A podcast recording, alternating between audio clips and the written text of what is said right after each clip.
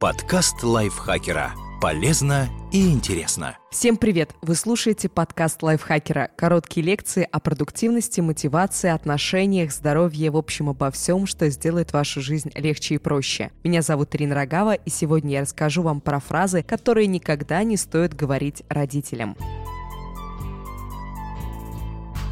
В нашем обществе принято считать, что пожилые родственники – это наша забота. Социальная помощь не работает, дома престарелых находятся на таком уровне, что отправлять туда родных по-настоящему стыдно, а на пенсию практически нереально выжить. Это все делает жизнь пенсионеров невероятно сложной, скучной и иногда абсолютно невозможной в одиночку. Помощи ждать неоткуда, так что рано или поздно мы остаемся один на один с пожилыми родителями, не зная, как себя вести. Возможно, этот список стоп-фраз, который я сейчас расскажу, поможет вам улучшить отношения с родственниками. Меня увольняют с работы, а ипотеки еще 800 тысяч. На первый взгляд, это более чем адекватная фраза в разговоре с родителями, но средняя пенсия по России 13 600 рублей, у женщин еще меньше. Даже если вам 40 и ваша борода гуще маминой прически, родители все еще относятся к вам как к ребенку, которому надо помогать. Но реально помочь вам они уже, скорее всего, ничем не могут. И не важно, что напрямую вы помощи не просили. Любая ваша проблема провоцирует их найти найти решение. Отсутствие этой возможности очень сильно давит. К этой мысли пришел писатель Саша Галицкий, который после смерти родителей начал работать в доме престарелых и занимается этим уже 15 лет. Он считает, что у пожилых людей уровень удовлетворенности жизнью чуть ли не напрямую зависит от того, насколько они могут помогать своим детям. Так что он советует перестать рассказывать пожилым родственникам о серьезных проблемах просто так. Вам наверняка есть кому еще выговориться, а для них это станет непосильной ношей.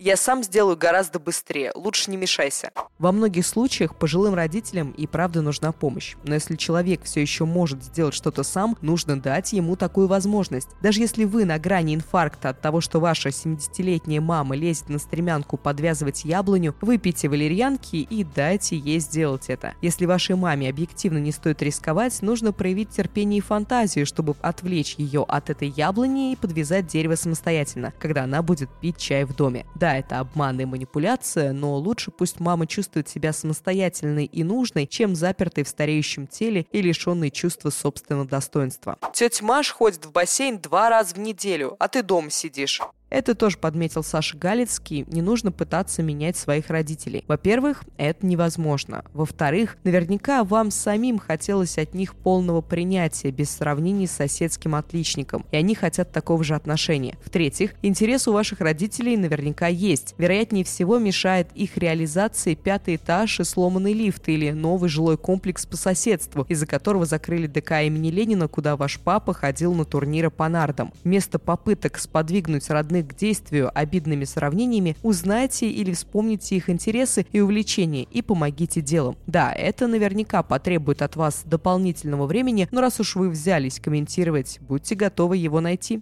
Да, конечно, я никудышный отец, только ты у нас все знаешь и умеешь.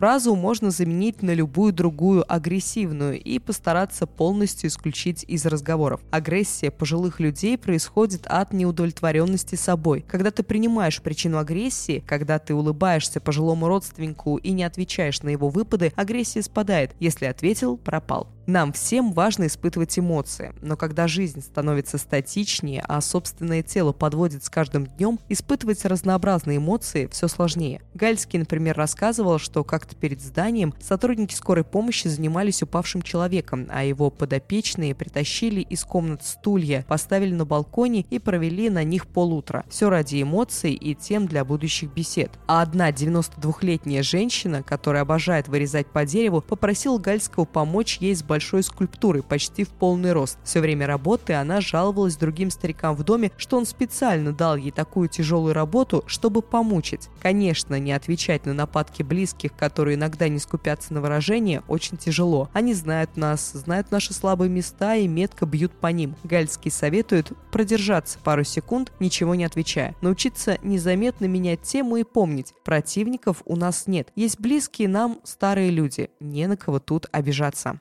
Смысле, когда я умру? Не говори так больше. Человеку важно уметь говорить о своей смерти, потому что она как минимум неизбежна, как максимум наступит неожиданно. Как, где, под какую музыку вас хоронить, что будет с кошкой, кому достанется квартира. Все это должны решать вы сами за себя, а не переваливать ответственность на ближайших родственников. И лучше всего, когда вы занимаетесь этим до наступления старости, когда у вас нет реальных опасений по поводу своей смерти, но есть время и финансовая возможность решить большинство вопросов заранее. В российских реалиях это пока редкость. Как правило, мы уверены, что наши похороны – это не наша забота, а обязанность наших детей. Первый раз мы задумываемся о том, что неплохо бы дать близким инструкцию, в которой учтены наши пожелания, уже когда нам за 70. И натыкаемся на стену непонимания. Взрослые дети даже и слышать не хотят, что мы можем умереть. Если ваша мама хочет обсудить, какие цветы с ее плантации какой соседке достанутся, настаивает на кремации, накопила деньги на фамильный склеп, выслушайте, не перебивая. Не отбрасывайте ее слова как негативные мысли, которые ей сейчас не нужны. Вам сложно слушать, но ей важно это сказать. Это ее будущее, ее туду список. Отнеситесь к нему серьезно.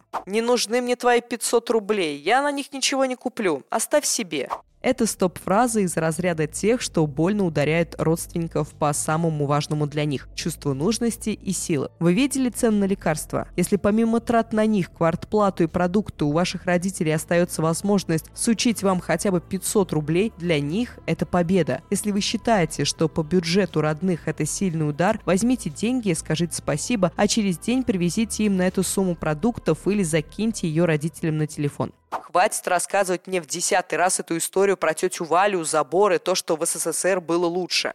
Да, слушать бывает утомительно, но вам бы и рады рассказывать каждый день новые истории. Только вот найти их проблема. Если ваши родители живут в спальном районе среднестатистического российского города, то вокруг них ничего не происходит. Сплетни, подслушанные на лавочке возле подъезда и насыщенные событиями прошлое – это все богатство тем, которым с вами могут поделиться. А если забор починят, а тетя Валя уедет в отпуск, то вы сможете заметить в свою сторону утроенное количество нападок, колкости и гадостей. Так уж приходится восполнять эмоциональные пробелы. Наберитесь терпения и выслушайте в сотый раз одну и ту же историю, а на следующей неделе свозите родителей в театр, цирк, океанариум, кино на открытом воздухе. И цикл рассказов на следующий месяц изменится. И еще учитывайте, что память у нас неуклонно ухудшается с годами. Так что ваши родители могут просто забыть, что уже рассказывали вам эту историю. Прекращай вставать в 4 утра. Ты мешаешь всем спать. Доказано, что возрастные изменения в режиме сна и бодрствования – это продукт эволюции, а пожилые члены семьи плохо спят, чтобы охранять покой и безопасность остальных. Это может быть подтверждением еще одной теории в науке – гипотезы бабушек. Считается, что наличие женских особей, которые надолго переживают свой репродуктивный возраст, такие есть только у человека, некоторых приматов, слонов и китов, помогает виду выживать и эволюционировать.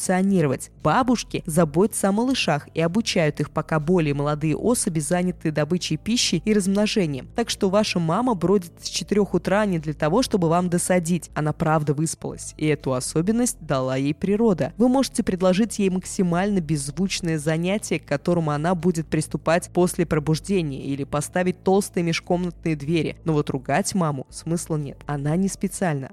Ты покупаешь свежие овощи? А йогурт еще не просрочен?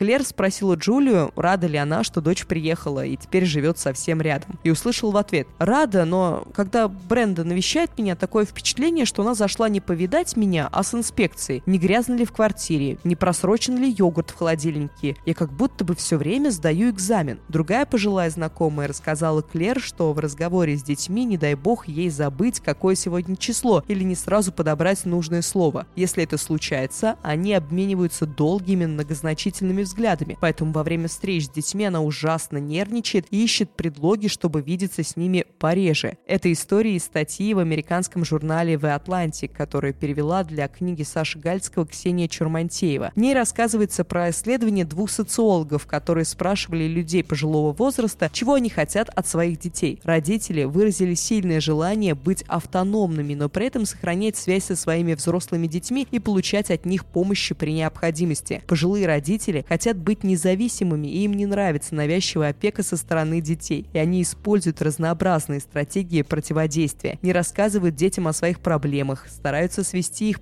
помощь к минимуму, игнорируют попытки управлять их жизнью или сопротивляются им. По мере того, как человек стареет, самым страшным становится ощущение беспомощности. Когда родители сопротивляются вашим попыткам навязать им помощь, они просто хотят вернуть себе контроль над своей жизнью. Если вы говорите отцу, что ему не стоит самому чистить снег, это, наверное, разумно. Но он все равно возьмется за лопату, потому что это его решение. То, что вам кажется стариковским упрямством, для вашего стареющего отца – независимость. Постарайтесь не вступать в споры и не заставлять родителей уходить в оборону. Просто вбросьте идею и отступите. Возьмите паузу и вернитесь к разговору позже. Будьте терпеливы.